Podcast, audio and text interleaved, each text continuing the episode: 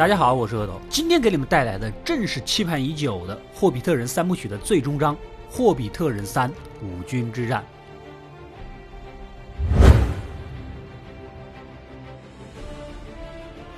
在上一期里，由霍比特人比尔博·巴金斯和一群矮人组成的夺宝小分队，一路历经艰险，进入孤山，想要夺回阿肯宝石，因此唤醒了沉睡的恶龙史矛革。这个史矛革啊，翅膀一挥，飞向山外的长湖镇。既然这里的人鼎力支持矮人，那么就必须受到惩罚。我们五军之战的故事从这里也就开始了。恶龙史矛革在湖中心的长湖镇上肆意的喷火，昏庸的镇长立马带着多年搜刮的金银财宝乘船离开，毫无抵抗的想法。其他的居民只能四散逃跑。一瞬间，镇上是火光冲天，伤亡惨重啊！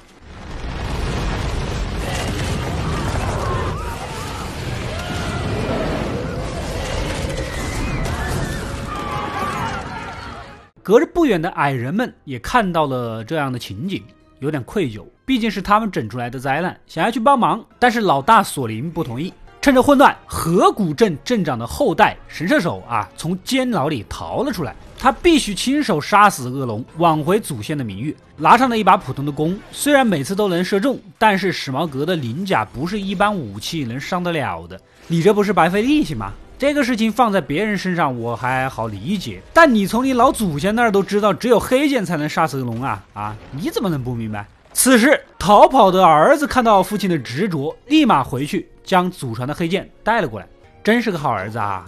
可惜手上的弓断成了两半。视力非常好的史矛革也看到了塔上的神射手，嘲讽起来：“你这样怎么杀得死我呢？”只见神射手将弓两边架在木头上。然后有儿子当支撑，做好了射击准备。史矛革再次张狂之后，直接冲向父子二人。此时视力也很好的神射手也看到了恶龙脖子上的伤口，能破龙甲的只有黑剑，说明自己的祖先曾经射中过。神射手鼓足力气，直接一剑过去。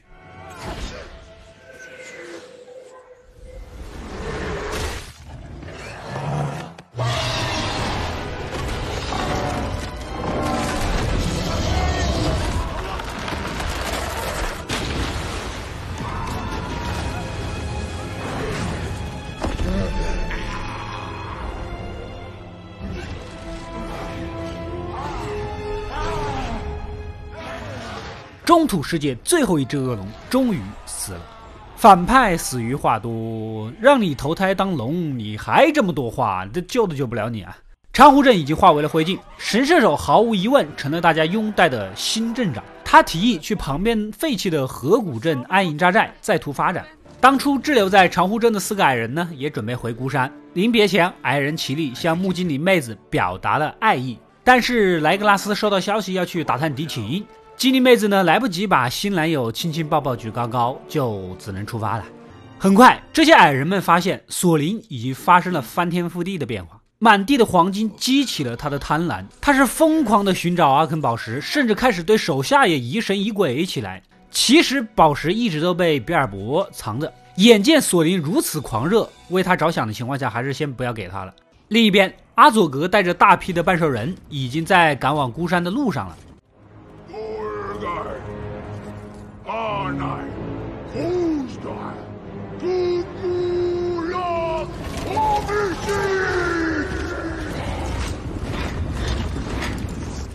请不要忘了，狂战士甘道夫还关在笼子里，不停的念咒语求救。就在兽人要砍掉甘道夫手指的关键时刻，只见精灵女王凯兰崔尔静悄悄的走来。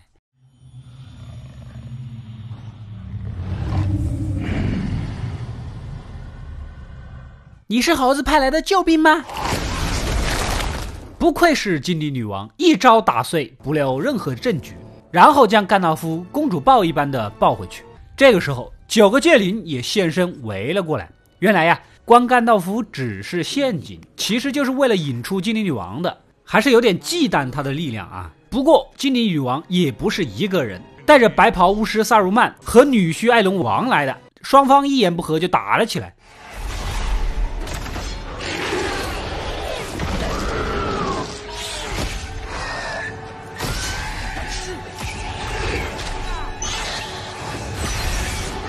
艾伦王要是能有《黑客帝国》里面的分身术，哪会在这里被欺负啊？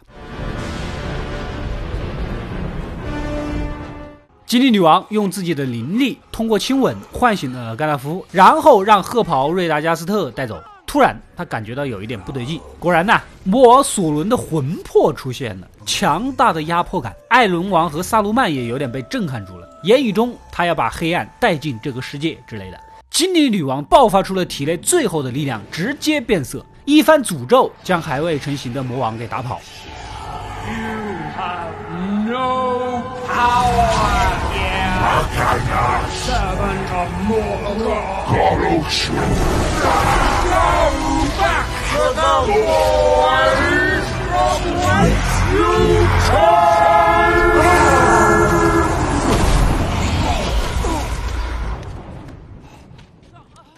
萨鲁曼认为索伦手上没有至尊魔戒，还统领不了中土，由他前去消灭即可。你们俩先回去吧。后来的事情想必大家也知道了，他不仅没有消灭别人，还跟别人搞到了一起，像极了有些妹子让自己男朋友单独去接闺蜜的样子。神射手呢，带着长乌镇的流民，天气寒冷，缺衣少食，全靠当初承诺的分红强撑。此时，林地国王瑟兰迪尔，也就是莱格拉斯的老爸，带着兵和蔬菜赶到了。既然恶龙已经死了，他要去孤山拿回属于自己的白宝石项链，但是他也深知矮人固执的要命。所以带着兵来，能武力解决的绝对不动嘴。神射手不忍心，主动过去跟矮人王索林谈一下。一个是你得还人家项链呐，啊，是吧？本来就是别人的东西。第二个是大哥，你看这外面天寒地冻的，你看我脸被冻的是不是分外的红啊？啊，哦哦哦，我想起来了，是不是有分红这件事儿啊？此时的索林已经病入膏肓了，孤山就是他的，他一个铜板也不会给任何人。双方话不投机，不欢而散。城楼上的其他矮人呢，和比尔博也都愤愤不平。明知道索林被黄金迷惑了双眼，但个个忠心耿耿，也不能说什么。瑟兰迪尔就知道有这结果，这就是他讨厌矮人的原因，决定明早开战。神射手也没办法，与精灵族联合备战。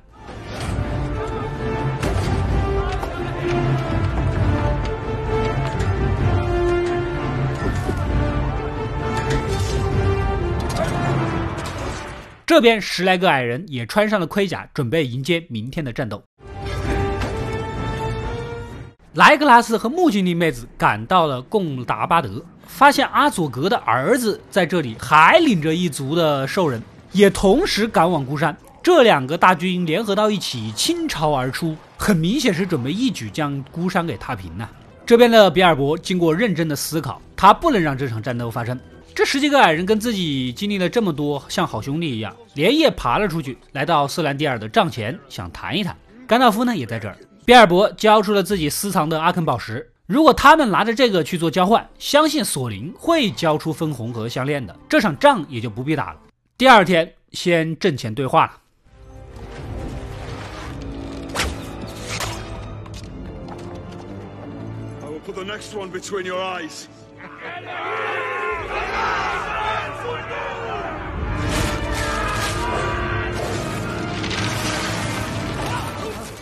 神射手是得意洋洋的拿出阿肯宝石，这什么玩意儿？昨天上茅房捡的，你认识吗？气得索林当场就想杀死比尔博啊！不过他手下这些人呢，都是战比尔博的，赶紧给他找了个机会送了下去。到底是打还是交换？说句话吧。此时，一只渡鸦飞上墙头。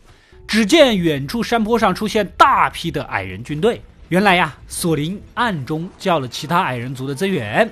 他的老堂弟，外号铁族铁丘陵的领主，骑着一只武装小山猪，晃悠悠的就走了过来。没打算谈什么道理，直接就准备开战，比索林还刚。双方展开架势就开打。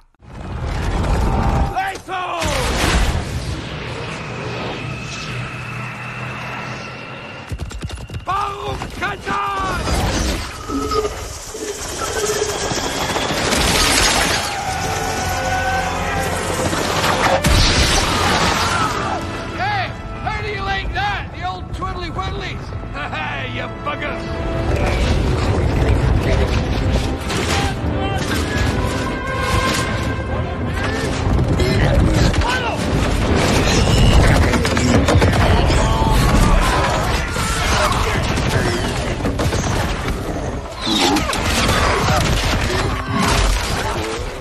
双方正在酣战，此时山坡传来杀虫的嘶吼声，只见几个巨粗大的钻地虫破土而出，两边人都惊呆了，没见过这种景象啊！山峰的最高处，阿佐格竖起了旗帜指挥，大批兽人从杀虫钻开的地洞里窜出，怪不得精灵一直没有察觉兽人的接近，原来别人打的是地道战呐！矮人堂弟马上命令军队调转矛头，准备迎敌。虽然矮人不喜欢精灵族，但是更恨的是兽人。关键时刻，斯兰迪尔决定参战，帮助矮人。三方势力混斗到了一起。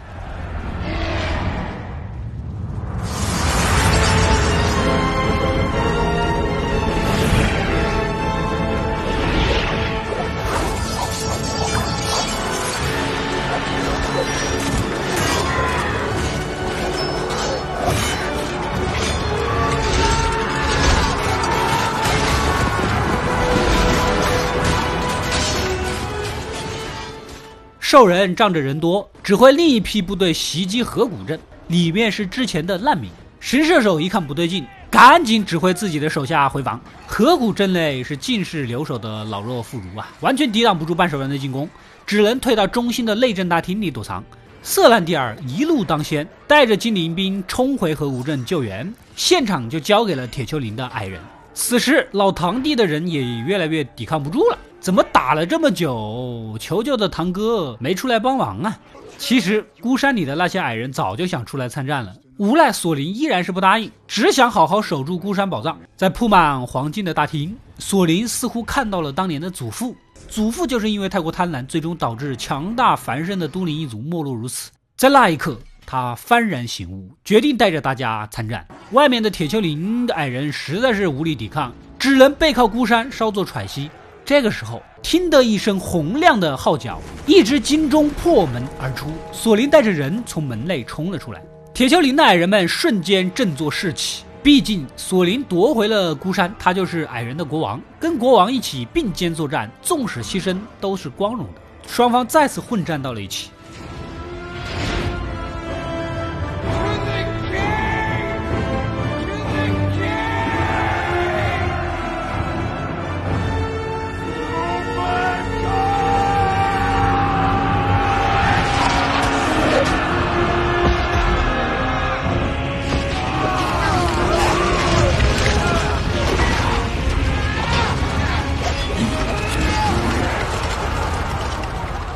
神射手见此情景，带着志愿者准备过去帮忙。河谷镇的女人们呢，也决定拿起武器，尽自己的一份力气，从议政厅冲出去跟兽人战斗。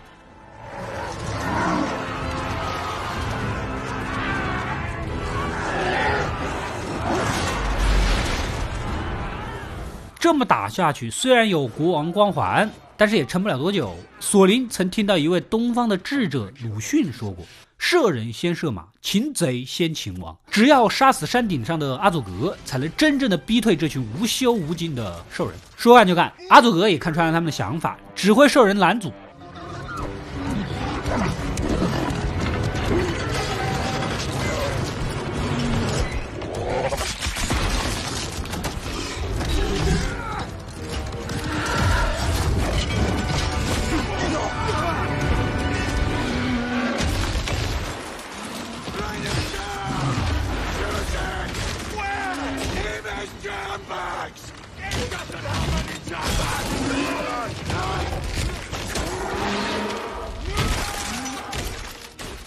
然而，矮人们丢弃战车，骑着山羊，一路还是朝着山顶进发。此时，精灵王子莱格拉斯和木精灵妹子也赶到了，告诉了甘道夫，还有一支军队正在北方过来啊。可斯兰迪尔看到自己牺牲太多的精灵了，决定带着剩下的人离开。这本来就不是他的事儿，他是来要项链的。打了一圈，差点忘了自己来的目的。比尔博主动请缨，去通知矮人王索林，然后带着他手上的魔戒隐身出发了。北面的军队只要一到，这个山峰就会被包围，到时候绝对死啊！索林一听也对啊，同意立马撤。但此时呢，阿祖格逮到了一个矮人，直接当着索林的面杀死，这是忍无可忍呐！直接冲上去就是干。不一会儿，那支军队的部分前锋也赶到了，矮人起立，为了救原本上来救他的木精灵妹子，被阿祖格儿子给杀死。妹子在绝望之下，准备抱着他儿子同归于尽。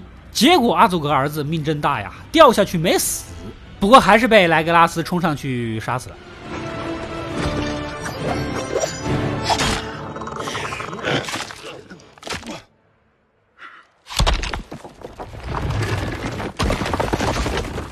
索林终于在瀑布见到了宿敌阿佐格，背后的大军也赶到了。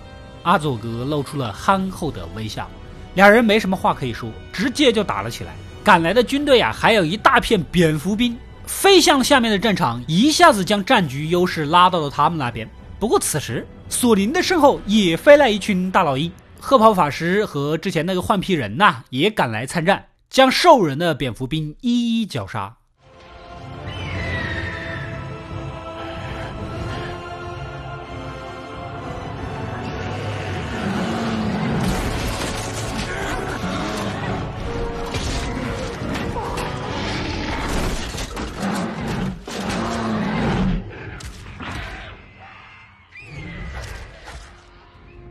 索林还是有点搞不过阿佐格，被压在了身下。就在最后一刻，他似乎想通了：只要杀死阿佐格，就能化解一切危险，自己的命又何妨呢？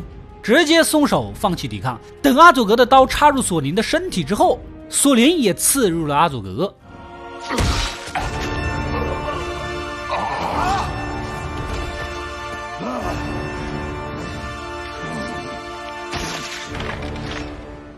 最终。矮人王索林倒了下去，临死前祈求比尔博的原谅。霍比特人失去了他的朋友，木精灵失去了他的爱人，莱格拉斯看着自己喜欢的女人为别的男人痛哭，失去了自己。他老爸斯兰迪尔提议让其去北方认识一个游侠，交个朋友啊，想必大家也就知道了，这个人就是《指环王》的主角之一阿拉贡。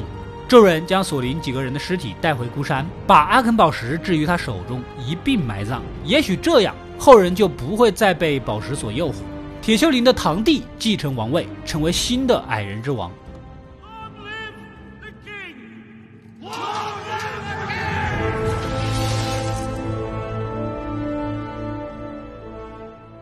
比尔博·巴金斯向一起战斗过的矮人们告别后，便跟着甘道夫一起踏上了回乡的路。到了夏尔的边境，这甘道夫呢也要离开了。临走前提醒比尔博不要胡乱运用魔法戒指啊。显然，他以为比尔博可能就捡了个普通的魔戒，他肯定没有想到比尔博手上的戒指是所有魔戒的主人至尊魔戒啊！虽然比尔博谎称丢失了，但是甘道夫只要搜个身，强行逼问几句，淳朴的霍比特人肯定就招了的，估计也就没有后面指环王什么事儿了。所以后面发生的一切都是因为一句谎言和一个没有好奇心的狂战士所造成的。最终，比尔博·巴金斯回到了阔别的家乡，过着平静的生活。直到六十年后，他的一百一十一岁生日，老朋友甘道夫赶来庆祝。接下来正好就是《指环王》系列的开头了。《指环王》系列我已经解读过，如果没有看过，可以翻一翻我以前的发布。那么故事到这里也就结束了。其实你们看完我解读的，仔细想一想啊，每次混战之际，大老鹰都会来帮忙，影响整个战局。大老鹰都这么厉害了，在《指环王》里面，你们送一下护戒小队不就完了吗？后面哪有那么多事儿呢？原本霍比特人系列只准备分上下两部，但可能是有商业上的考虑，将其拓展到了三部曲，所以导致《霍比特人二：时髦阁之战》龙还没被打死，到第三部五军之战开头才匆匆死亡。你这都算标题党了。还有，也许只是想单纯增加一点爱情戏，所以增加了木精灵妹子跟莱格拉斯还有矮人奇力的诡异三角恋爱。身为钢铁直男的我，觉得木精灵哪有不喜欢莱格拉斯的道理？霍比特人三部曲的分数就已经很高了，但是无法达到指环王三部曲的高度。我觉得可能的原因就是拖沓吧。当然了，因为我们都很喜欢这个富有魅力的奇幻世界，多看一分钟也是好的。不过严格上讲，拖沓和有些情节薄弱的动机，这应该就是评分比不上《指环王》三部曲的原因了。但也能理解，《指环王》小说写了十二年，修改了四年，改编剧本又花了三年，《霍比特人》花的时间是远远的不够啊。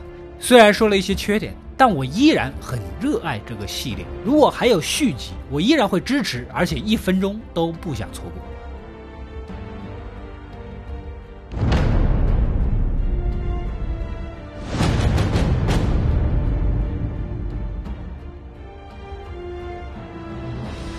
我是阿斗，一个让你沉溺于故事的讲述者，浓缩电影精华又不失它本来的魅力。扫描二维码，添加我的微信号，除了能第一时间收到推送，更有独家解读的视频等待你的发掘。扫描它，然后带走我。